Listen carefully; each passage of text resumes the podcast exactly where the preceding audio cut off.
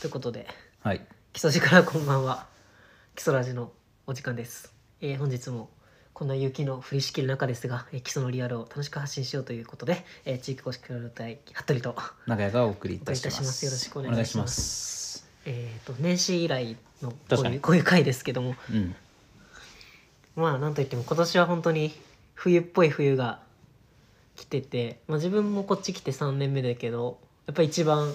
冬を感じるうん。うん。しやっぱ住んでる人に聞いてもやっぱここ昔は毎回昔は毎年こんなんだったけどねって言うけどでもやっぱりここ数年67年ではやっぱ一番降ってるみたいでうん。どうですかいや、もこうんな本当にあの福島あたりは、基礎福島あたりはね降らないと思って、あの余裕ぶっこいてたら、うん今も降ってるし、うんあのー行くとこ行くとこなんか、まあ、すごいなって思うのはしっかり雪かきがね本当朝早い時から、うんあの業者の方とか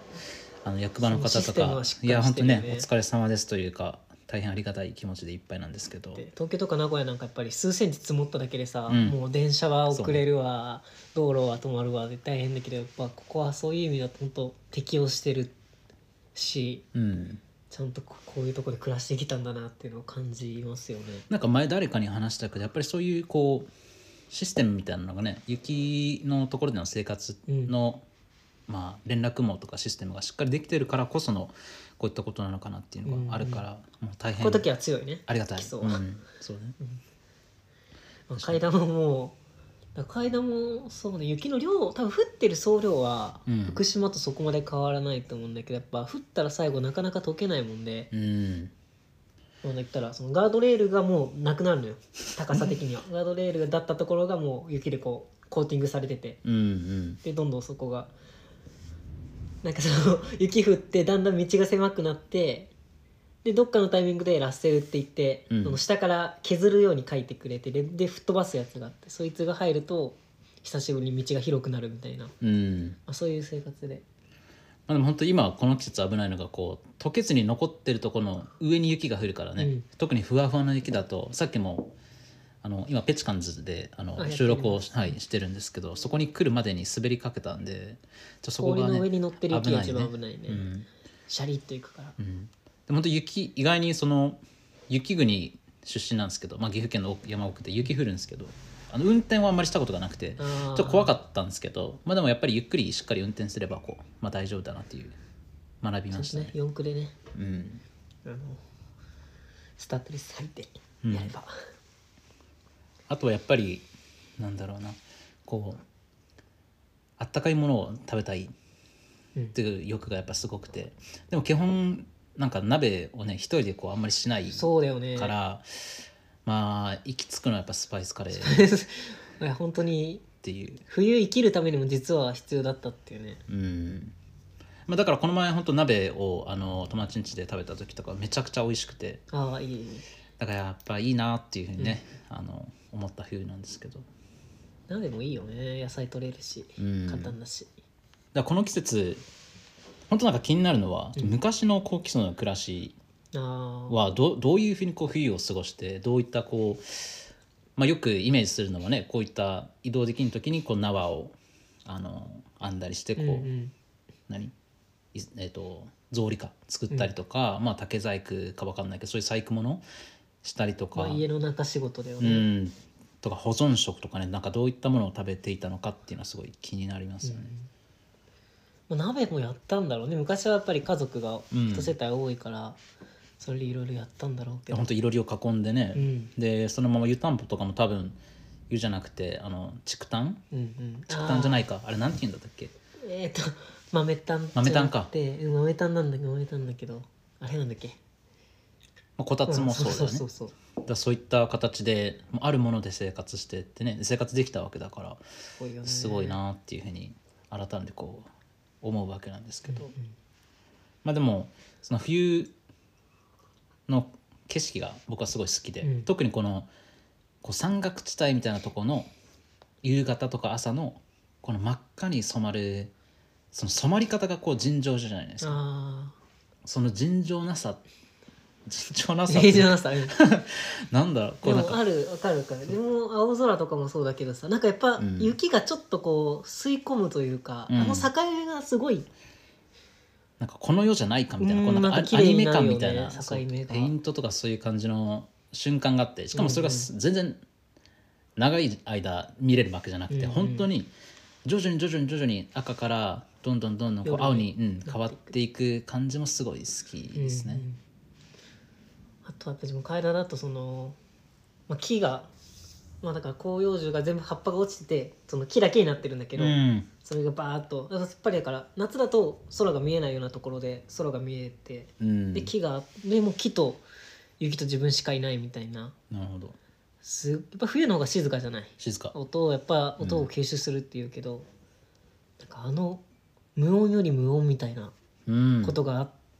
まあね、結構至るところでというかそうなんかやっぱ自然の中だとあるからそ,、そうねれはやっぱ冬ならでは。基礎のこのなんかよくね何もない感がうんあるのとこの無音を聞くみたいなこうなんていううのん逆説的ななんかすごい好きうん、だねなんかそれがすごい似合う場所というかそうねあるものをまあ一般的にこうあるって思ってるものを使ったりとか聞くとか見るっていう感じじゃなくてなんかこういやなんか一般的にこうないうんうん物質的にない的なやつを見る聞く触れる感じるみたいな感じがすごいまあ本当こうやって物がありふれてるとその何もないことの価値がを感じるじゃない特にやっうぱん外から来ているっていうのもあるのかもしれないけど、うんそのないものがないない空間がないというかねぎっしり敷き詰まってるところからやっぱこういう空白がまあ余白とかいうゆとりそうっだてねいうことになると思うんだけどそう,、いうのがあるのはねすごい伝えづらいけど魅力の一つそう だねやっぱりこれをねやっぱ言葉で伝えるのすごい難しい、ね、これをさそうなかなかだからやっぱり来てもらいたいうん結局そうなるんですよ、うんなんか前もその移住が今長野県で増えてるっていう話でさで、うんやっぱどうしても稲とかあっちの方に行っちゃいがちみたいなそうね話があって、でどうしたら基礎にって思うけどなんかそれもそうだけど自分はむしろその稲に移住した人もかなりターゲットなんじゃないかなって思ってうんその稲にとりあえず東京から稲にまず移住しましたっていう人が、よりこう理想の生活とかより理想の田舎暮らしを求めてこういうとこに来るうんうんみたいなパターンもあちょそっれとあはるのかなって面白いねうんなんかそ特にその稲とかで賃貸住宅に移住で入った人なんかはうん結構熱いそうなんじゃないかなってその移住自体には興味があるし田舎暮らしにも関心があって、でやっぱ東京から変えたとかはいきなりハードル高いよそうねだねみたいなところでワンクッションにとしてその稲とかあの辺のところがあるみたいなのは結構あると思うんだよね。でそれ23こ年そ、ね、23年こう住んでうん、実はやっぱちょっともっと田舎行きたいんだそうねそうで稲に住んでる間にさ通ってもらってさなんうとか、んではこの家いいねとかそうなってみたいななんか移住の目の向け方結局稲とそのさ、そのなんだ地図上に現れる魅力で戦ってもしょうがないら確か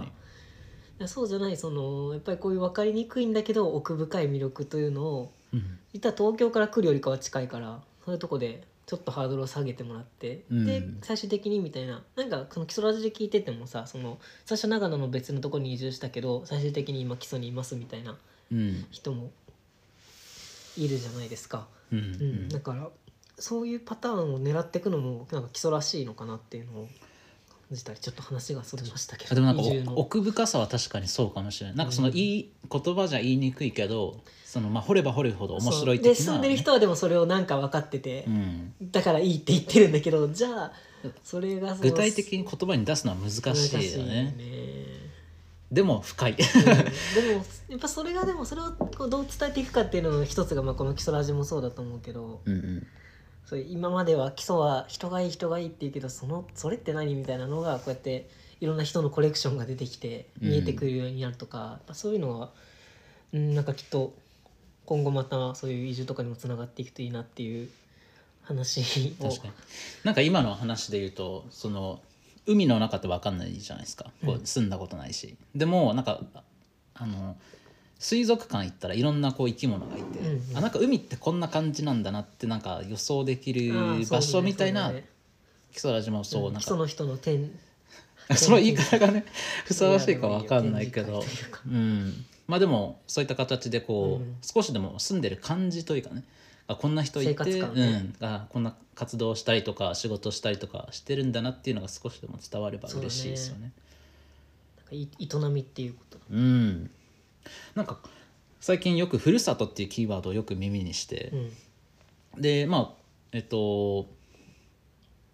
この前、まあ、出ていただいたあの雅人君っていうそのね新しい能を追求するみたいな、うんうんうんで、まあ、階段がすごいふるさと感があるみたいな話をしてて、でなんかこの前の誰かと話した時もなんかふるさと感みたいな話をしてたんですよね、だからなんかそのそのふるさと感ってなんやろうな本当とだ思ねうんだけどまあ、それもやっぱり手つかず感とか昔ながらの暮らし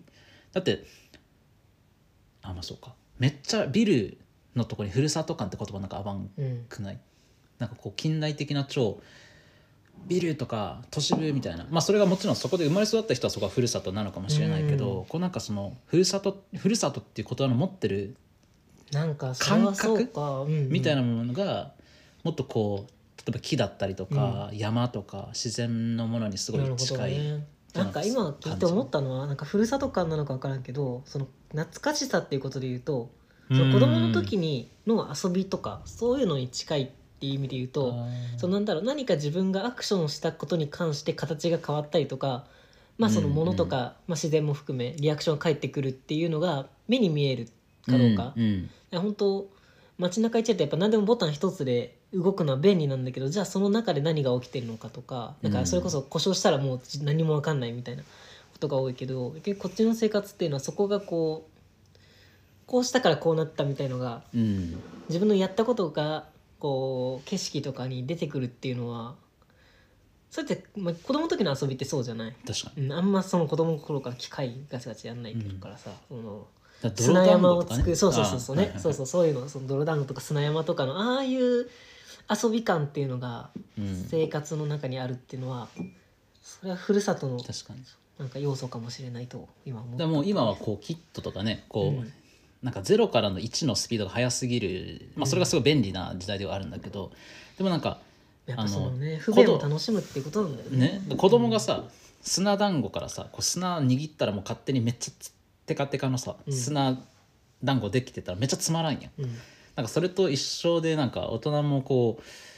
うね暮らしの中で全部が全部こう、まあ、便利なものは便利でいいと思うけど、全てがそうなっちゃうと結局じゃあなんでどうやった形でできてそのなんか例えば落としてまたあ割れたうんみたいな経験があったりとかするとなんかそのできたものに対しての感謝感みたいなのがさ、うんうん全くないっていうのが果たしていいことなのかみたいなね、うんで今日もねその醤油の手作りのお話を松岡新聞店さんにあ、のお伺い したけどやっ ぱねまたぜひいやまあぜひ出ていただきたいんですけどあのそうすごいこういろんな、ね、人たちが試して食べ物とか醤油ができたりとかこんにゃくできたりとかお味噌ができてる中でその中で多分死んだ人もいるうん絶対そんないろんなものをこう乗り越えてきた乗り越えてきたって言い方が合ってるか分かんないけどこう知ま恵あの伝承ってだねいうことだよね。でそれを今はこうキットかっていうかねそういった工業的にこうこうやればできるよっていうのが分かってそうるそしうそうね。なんかそれをこう自分でできるっていいなってやっぱ思うし、自分で作れるとか自分でこの味再現できるって最強だなというか、うん要はだって自分が好きなもの食べ物とかが自分で作れるよって分かってたら自分で自分をこう幸せにできるわけで、うんうんそれってすごい強いなというねあの話を今日思ったんですけうんど。まあその幸せを他者に依存してるかしないかみたいなね。うんうんこれもまた話すと大変長くな長るいんですけね ど。これ は長くなるねえっと一旦一旦で話を戻すとその真冬の暮らしということで、まあ食だよね。うんで、まあちょうど寸気のある暮らしをまあちょっとそうだね寸気のある冬を、うん初めての冬ね初めての寸気のある冬ですけどどうですかなんか作作ってねった時はもっとなんかすごいたくさん作った感があるけど、うんもう全然残ってなくて、うんであの桐島さんのあのおそばはいはいと寸木みたいな、めっちゃ楽じゃないめっちゃ楽しそかもの美さ味そのしそいもそもそのなんだろう郷土料理って大変じゃんうんうんパンパン一般論としてなんか手間かかってみたいなのあるけどマジで茹でたそばに乗せるだけだからねその一人暮らしの料理っていう意味でのめっちゃその、最適感というかだからこの前に話したことはこうなんかプロセスを楽しむみたいなのも大事だと思うし、でもそれをどう現代忙しいそうだはね忙しい現代生活に落とし込めるかっていう方法論の話で言うと、そう自分も知ってたら普通に学生時代でもやってたと思うもん、うんその乾麺買ってきて出来上がったとこに次のせれば美味しいし、うん出汁出るし野菜も取れるし、あと味噌汁ねやっぱりこう入れるだけでこう一品完成するっていうのはすごくこう一人暮らししてる身主婦としてとはして主婦として、はいありがたあいりがたいですよね。うん確かに自分ももっとつ作っときゃよかったなってそう感じかなでまああのまあ、寸気をどうやってやったら新しい食べ方できるんかなみたいな、うんいろいろこう考え研究してて研究をしてるわけなんですけどやっぱりおすすめしてもらったあの、まあ、洋風なマリネみたいなねあーオリーブオイルもすごい美味しかったしあとは、まあ、それこそ服部君よくやるチャーハンとかもね美味しいしあとは、まあ、個人的にすごい気に入ったのがあの紅生姜のうんやつで紅生姜食べたらあの赤い汁残るじゃないですか、はいあれで寸気をちょっと浸しておくとなんかねなんなんて言ったらいいのこの寸気がなんか2倍ぐらいパワーアップしたみたいなその酸っぱさがこう、紅生姜の汁にそのつけ火そう火通すとかじゃなくて でもそのままつけておくだけ、うんうんそれがすごくなんか食感がもっとこうある感じの紅生姜みそうなんだたういんな感じあがねすごく美味しくてですね、ーうんうんあのチャーハンとかに最後にこうやってポンってのせるとすごい美味しいあーそれしたいねうんそれがすごい美味しいっ ていうね、あーなるほど、まあ、よく紅生姜だけのやつうんを、あるあるあるそううんすんきバージョン寸紅紅生姜紅すんき紅みたいなうんうんうん紅すんきみたいな感じがああったりーとなるかほどそういう使い方がいいねうんんあとは結構なんか思ってるのはこうスイーツとかにもあ合うんじゃないか説チーズはいけるからうんどうなんだろうチーズケーキとか結構でもチャレンジングだよねなんか蜂蜜とか合わんかなっていうふうに思ってあーてまあ、蜂蜜とチーズが合うからねそ大う体あのカナダの友達に教えてもらったそのセロリの上に蜂蜜と、えっと、ピーナッツバターをのせる食べ方があってはそれがね初めて見た時なんじゃこれって思ったんだけど、なんじゃこ食れべたらめちゃうまいってなってい、うんこのすあのセロリのシャキシャキ感とあの、うんハーブな感じ苦い感じプラス、ねうん蜂蜜の甘みとあのピーナッツバターのこあーものうなんか食感と塩気イメーみジたはいつなくかもイメージはつくかもそうの感じをスンキュラの酸味と蜂蜜と、あと多分なんかもう一個加わったら面白いんじゃないかなっていう蜂蜜とスンキとまあ塩コショウあごめん塩コショウじゃないブラックペッパーとかね、うん塩入れると辛いねなんかちょっとね、んそういった形でスンキュの可能性を探っているというかそうだねん、自分も最近作っ前スンキポテサラの話ってしたっあーけここでしたかこなこでわかんなしいけてどないんじゃないかなあのそうカレーの付け合わせで何をつまたカレーの話だけど、でスンキ使おうと思ってそのよくあるんだけどカレー屋さんなんかポテトサラダにあのあれはなんだろういぶりがっこか何かかなその漬物を入れた、その付け合わせがあってあこれスンキでできるじゃんと思ってうんでだからじゃがいもとじゃがいもふかしてスンキ入れてでちょっとそのクリームチーズを一緒に入れてあーで混ぜて結構ペーストというか結構混ぜると方がまあ好みなんだけどはいはいはいもうすると結構美味しいし胡椒とか合うしね確かなんかクリームチーズ系のやつなんか合いそうかアもイスねンスンキねなんか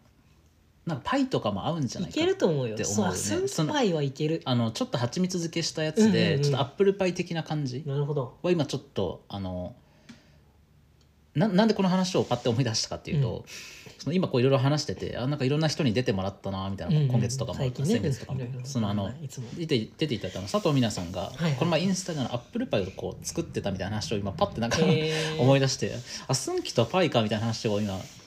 か掛けお父合わさんもすごい料理するってめちゃくちゃ美味しかった、うんすごいお料理上手でございましてやーすごいねでそこであのお豆腐のケーキみたいなのをあうのんこの前食べさせていただいたんですけど、はいちょっと自分もちょっと豆腐料理をあの研究したいなと思って、この前まあバレンタインだったんであの自分で自分にあのバレンタインチョコレートを作ろうと思ってあの田中屋さんのお豆腐をこう水出してうんで、えー、とチョコと溶かしたチョコとあとココアパウダーかだけで、あのあれなんショショコラなのかな生チョコ生チョコ風生チョコ風豆腐うんまあチョコだからなんだろうチョコ豆豆腐腐っチョてコ言わない もんなまあそのなんかそういったのを作ったんですけど、まあチョコプリンのプリンのとこが豆腐になってあ、そうだねでもっとでもやっぱもっ生とチョコ硬そうだねもっとからちょっと硬いからねチョコっぽい感じいいいい硬さだよねあれがすごいあザプリンではのないんだけどカロリーも低いし、うんなんかたくさん食べていもただきましたけどこ罪悪う感罪悪感全くないっていう素晴らしいものだったんですけどすごい美味しかったそれは大事だよね結構お菓子作りするとさ、うんそのレシピに書いてある砂糖の量に引くやんうんいやそうなんだちよょねっとだからこんなにちょっと少めは入ってんのみたいなちょっと少なめには自分で調整するけどでもかといって入れなすぎるとまたそうだねってなるからだからそういう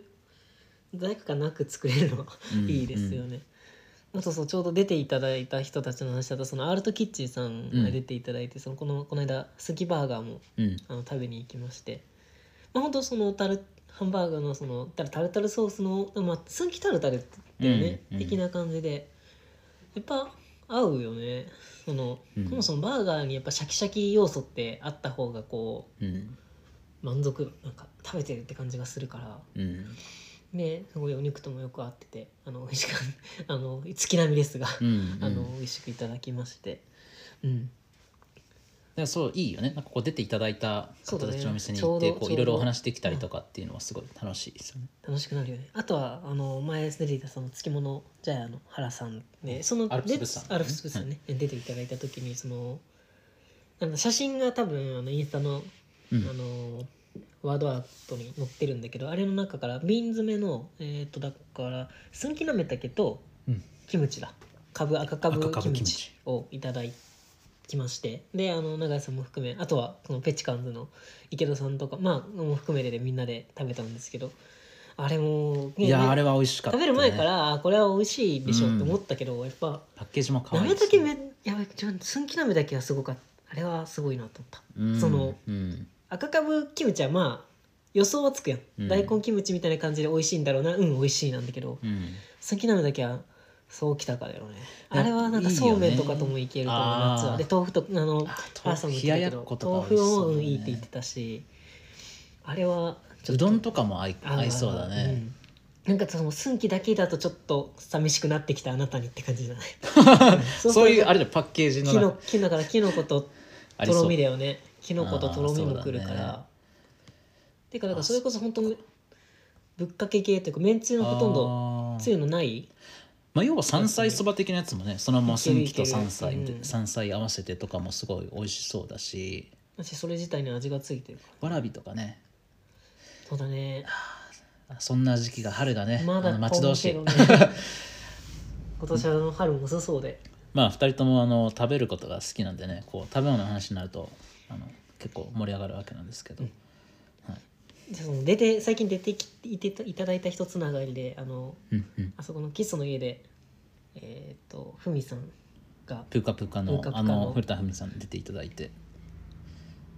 古着屋さんがあそこはなんか結構好評だそうでうん常設になるということでうんおめでとうございますっていうのも変だけどでもなんかいや本当に昔からあるよね自分感じがにそう自分が一番あそこで思ったのはめちゃくちゃ馴染んでるなってういう、んうんその街の雰囲気ついなんだろう限定でやってるところとは思えないよねもうなんか30年前からずっとここにあって、うんうん溶け込んでたからあのやっぱ溶け込ませる能力みたいのがうんまあ、センスだよねやっぱすごかったしそれがやっぱ町の町にもあってでこうやってこう続けていきましょうっていうふうになったんだと思うしそれはすごい、うん良かったなっていうなんかお入ってるお客さんの雰囲気とかもこううんうんうんなんか最近できた場所というかね、とは思えない感じの雰囲気というかもうなんかみんなのリラックス度もなんかすごくてそうそうそうそう あなんかいいなというかうんうんだからやっぱり改めてこうお話をねこの前させていただいたんですけどいやもうぜひこう応援ねしたいというか、すごいあれはだって素晴さ、らしいよねセンスみたいなとこやんもそうだう、ねその才能的なとこはあるよねあここまでいくとあとやっぱりその例えばあのなんだろう古着好きな、ね、方とかあうんうのん基礎製法高校も制服じゃなくてさ私服だからやっぱりあそうだよ高ね校生も、高校生の時ってやっぱりね服とか結構ね気になり始める時期じゃないですかで僕中学校の時はあの昔の超ダサいあの何 英語ばっかり書いてああはいはいはいっはいてなんかキラキラみたいなやつ着てたけど でもやっぱ高校生になるといろんなね人がい私て服ださったあいや私服じゃないあ制服だよねうんそうだよ制ね服だったなんだけどやっぱりみんなで遊ぶ時とかねーこう気になり始めてねいやー気にしてなかったんだよなあ本当にいやでもね気になるべき気になるべき気になる始めるよねうん多分ね、ちょこっとずつ特にみんながあの着てるやつとか気になったりするんだけどだからなんかそういった面でもこう基礎に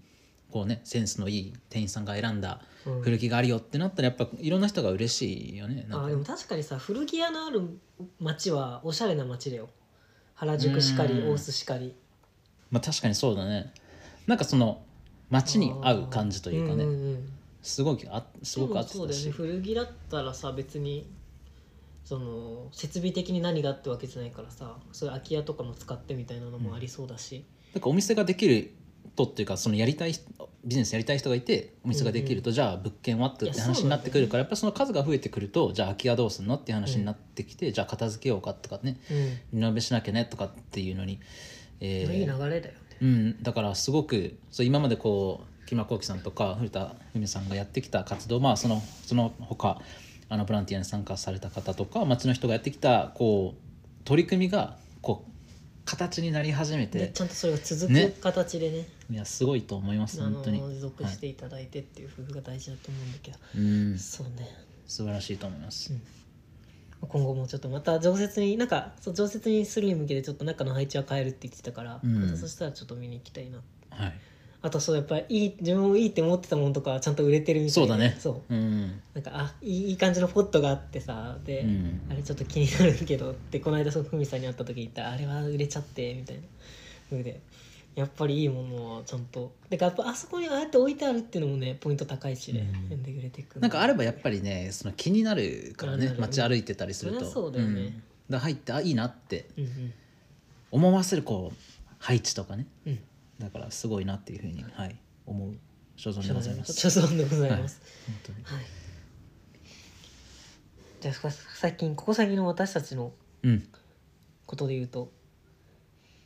最最近は近はもう、結構読書をしてて今までは、まあ読書はねたまにしてたんですけど、うん海外に行った時はもうやっぱ洋書ばっかり読んでて、まあ、勉強のためもあったけどまあ面白いな本面白いなって思ったのがその洋書で英語勉強してた時で。いで、まあ、そこから本を読む量も増えて、で4月に、まあ、服部君に会った時にいやなんか俺ビジネスのこととか会社のこととか、ほんと無頓着やなっていうのを思ってビジネス書とかを読み始めて、 あこれ面白いなっていうのもそこで面白さも発見して、面白いんだよねそう、うんあこういった考えがあるなあるんだなとかこういうマーケティングの仕方があるんだなとかって勉強になって、で最近それの波がちょっと落ち着いて。うんうんうんあじゃあちょっとなんか日本のえーなんていうのなんかストーリー系のやつをちょっと読みたいというかそのなんかあ小説勉強っていうよりも、うん本当なんかその楽しむというはいはいか、はい娯あの楽として娯楽としてというあかねいや大事だの、うん、読もうと思って、うんあの最近村上春樹ねすっかり大春先キス生トをで春キストになってしまいまして、読んでてやっぱなんか英語をいっぱい勉強してから思うのあがあそれそれあるかそうなんか日本語が、いやうん、めっちなるゃほどね面白い。や自分ちょっとね苦手だったのよあーあのなんか一回英語に変えてはいはい日本語にしたみたいはないなんかうんうんななんか短編でね一個好きなのがあるんだけどちょっとそれ思い出すような時間になっちゃうんだけど、そうそうそうそう全く読んだことないわけじゃないんだけど、ね、そうちょっと長編読むにはちょっとあの苦手な感じがあったんだけどあのなんかそういうふうに読めるとでも面白いよね。あのね一回じゃあ日本語の本ってあんまりなんか面白くないなってずっと思ってたのちっちゃい頃からあーうん漫画の方が好きでこうビジュアルに訴えかけられる方が好きだったんだけどでまあその最近本読むようになって、うんこうあ日本語ってこんな表現の仕方があるんやみたういな、んいやめっちゃ面白いなと思ってでやっぱり別の言語を勉強すると自分の母国語ってこうなんかある意味客観視して見れるみたいなね、まあ街とかその移住とかも多分いろい本当だろねつながってくると思うんですけど、それが特にあってあなんかいいなというかえねなんか好きな一節とかありますかあなんか最近面白いなと思ったのが、なんか会話が終わった後に、うん多分コーヒーを多分飲んでた会話、うんでそのコーヒーのあのなんかポットがなくなったなんかぽっかり感みたいなのを、うんそのなんかカップがの中のコーヒーがなくなったのとその2人のこの会話のなんか後の雰囲気みたいなのをこううまくなんか表現してて、まあ、覚えてないけどねええそうなの 気になるうんその比喩比喩っていうねだからそうそうそうなんか比比喩すごいなって思っうて、ん、そうそうそうそうだよねそれはもう、うん、なんか比喩力すごいおもろおもろなんか面白っうんというかなんて表現していいかわかんないんだけどあのこう情景とかがなんか雰囲気とか感情みたいなのをそのなんか物で例えたりとか、うん、なんかそうだよねその情景と感情の間をうん何かの比喩一つで表すじゃない、んあれがすごい上いや手すごいっだよねていう話です最近は。あとはあの、まあ、最近ゆっくりゆっくり YouTube をあの 1年間放置してたはいはいは YouTube を、あの最近2個ぐらいあの更新してですね、うんなんか面白いなって思ったのがやっぱり作ったものまあキスラジもそうなんですけどあの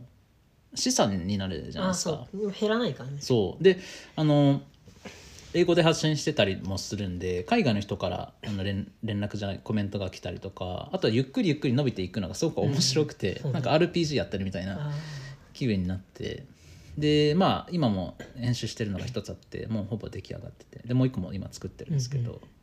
なんかこうあら新しい発信の仕方まあ、うんツールをこう手に入れた感があってですねすーご武い器だね、うんでその面白いなっていうふうにスキルをうんそれで言うと基礎味もあのこの間5000 5000回再生そう、はい全部で行ってもうすぐ多分今ね6000ぐらい多分いったと思そうなんかう、うん、あれだよね最近上げてすぐさ3040あそうそうそうそういくじゃん昔昔というか あの最初の方やってる時はその、まあ、じわじわ上がってって、最終的に、まあ、1回50ぐらいで1回とどまって、でそっからまあほんそのす上がるスピードが落ちてってじわじわあの1エピソードかねだったけど、うん最近ってなんか出して2日3日でとりあえず3040いってでそっからじわじわいってそうだね70ぐらいまではそこそこいってみたいなパターンが増えてるからなんだろうある意味その習慣にしてくれてる人とかその、うん、言ったらさ別にいろんな人いるじゃんいるその今の言ってるいろんな人っていうのはあのまあそのラジオとかねポッドキャストを聞く習慣がある人ない人がいると思うんだけど、うんうんうんでもない人はない人でその知り合いが出てるとかこの人面白そうっていうのを聞いてもらえばいいしうんでもそうじゃなくてその習慣的にもうその毎週この日とこの日には基礎ラジ上がるからこの時に聞くみたいな生活の中に入ってる人入ってくれてる人が確かに一定数出てきたっぽいなっていうのが数字で出ててなんかそれはすごいいや良かったと思うし、うんうん、今後もこうそんな生活の一つなんかちょっとこう花を添えるような、うん、えーと番組であれたらなっていうのは思いましなたんか。久々に会ったらあのこの前このエピソード聞いたよって言ってもらえるのめちゃ嬉しあいし、ーうんうんうんないやあの本当やっててよかったなって思いますね結構意外な人が聞いてたりするからあそうだねあなんあかあこのエピソード聞いてくんだみたいてな正直さそうそうあ聞 くんだみたいなですごい嬉しいなんかそそううね別に変変な話だけどさうんあのうんそうそうそういやあ本当聞いくんだみてたあなのくださってあのとてもありがたいですそうね本当うんにはいそうだねね今後もだって今がこれが86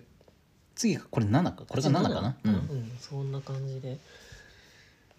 うんいやなんかあっというな間だんかねなんか前なんか30ぐぐららいいのの時時ににねまだまだだまだまだみたいなもうみたいなまだかもううかんどっちか話をしてたけど、だって80来るとももう80かっそうだねていう感じはねあってあの、はい、本当に出ていただいた方とか聞いていただいてね、すごくありがたいですけどありがたいですけどは い、なんかあとはどうですかなんかその基礎ラジ外というかうん仕事系ではなんか、まあその地域理解セミナーというものに呼んでいただいてですねこの前、まあそれは学生さんが、まあ、その地域高校生のってこと学生まあでも中学生の子とかも行ってああはい中あの中高生うんあのなんていうのかなこう地域おこしみたいな活動さしている人たちのお話を聞くみたいなことがあって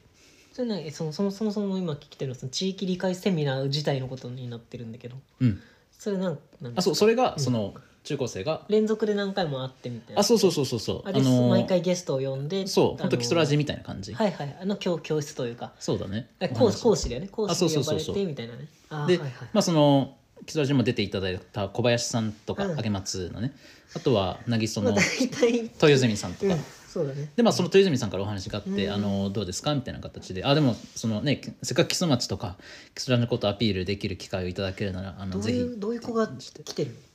あでも本当あのなんだろうそういう地域の、まあ、活性化みたいなことをこ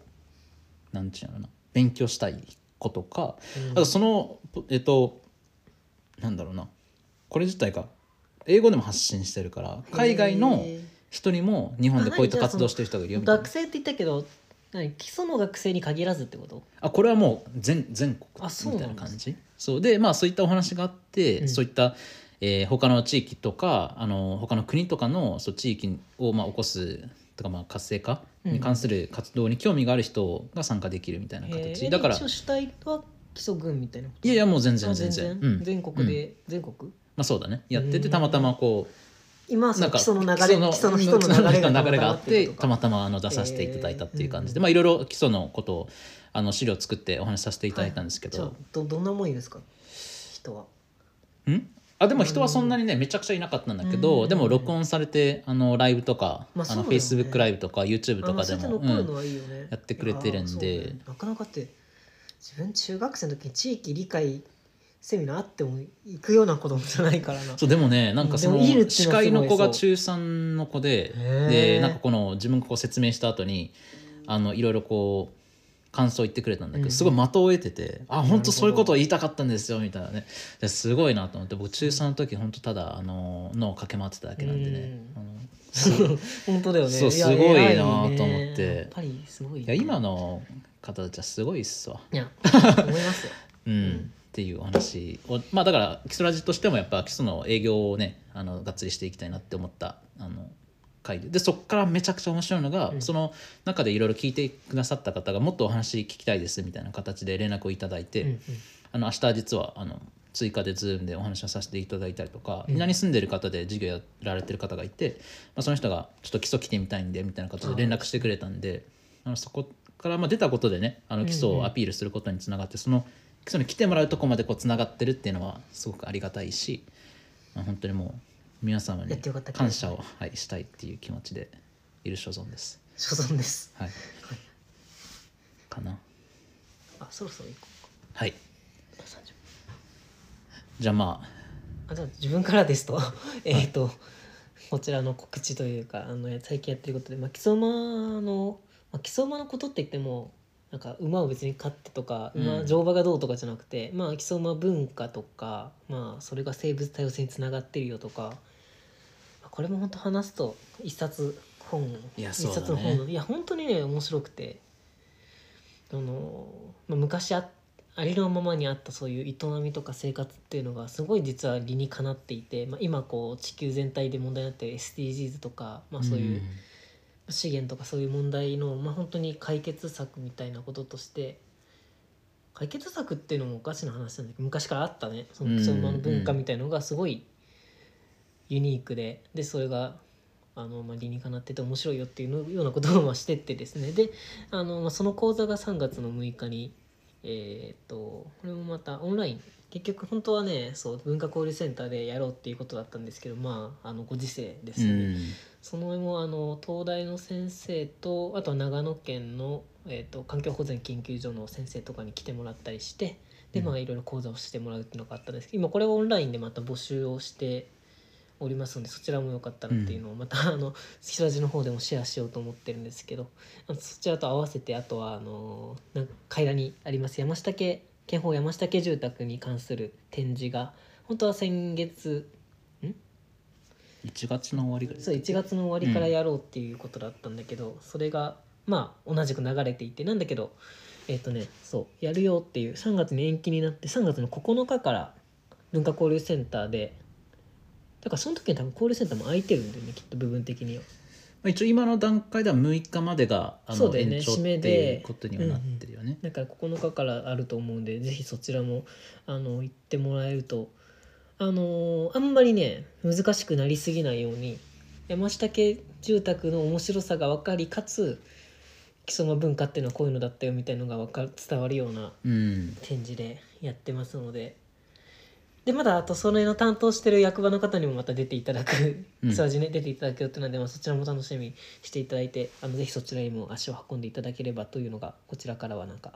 宣伝的なことですね。なんか講座僕もこの前 Zoom であの出させていただいた時も、僕あの正直基礎馬のことあんまり知らない人なんですけど、それでもすごく面白くて、うんなんかうん基礎馬のことだけじゃなくてあそうなんだよねで環境保全とか、うんじゃあその循環の話とか、うんじゃあ昔の暮らしとかねと美術とかあそうだねそういう方面もかかってくるし、なんかその何々学とか何々が専門でみたいなのは、まあ後でき切り離してみればそうなんだけどやっぱり昔からただそこにあっただけでうんそういうのがないなんかもっとこうぐちゃぐちゃというかね、うんあの曖昧境界のないものだボーダーレスなものだっていうのがすごい確かに感じられるような講座に今今度のもねなってると思うので、うんまあ、興味ある方はぜひ、はいえっと、ご参加いただければと思いますとはいだいかうことですこちらからはら結以上構ですいろいろお話ししたですねした。まあでも本当になんかね久々にこう2人で話したりすると、うんあのいろいろまあ進んでるプロジェクトとかもありますし後々いろいろそういったのもシェアできたらなというふうに思うんですけどまあ本当に皆さんあの体には気をつけてね、あ そうそう本当に冬寒いからあねのーはい明日も皆さん雪かきそうな人は雪かきです ねねまあそうか結構積もってるねなんかか確定するよねこの夕方の天気でさ、そうだあねー明日もあか降るねみたいなみたいなそう明日も雪かきかっていうのがやっぱり天候をこう読むね力とかもねついてきたりとかするからね本当にねだからそれやっぱり暮らしてみて分かるもんだというふうにね思うわけでございますということであのいつも聞いてくださりありがとうございましたありがとうございましたはいじゃあ良い良い雪かきをはいありがとうございます体はちゃんと休めてくださいはいはいありがとうございましたありがとうございました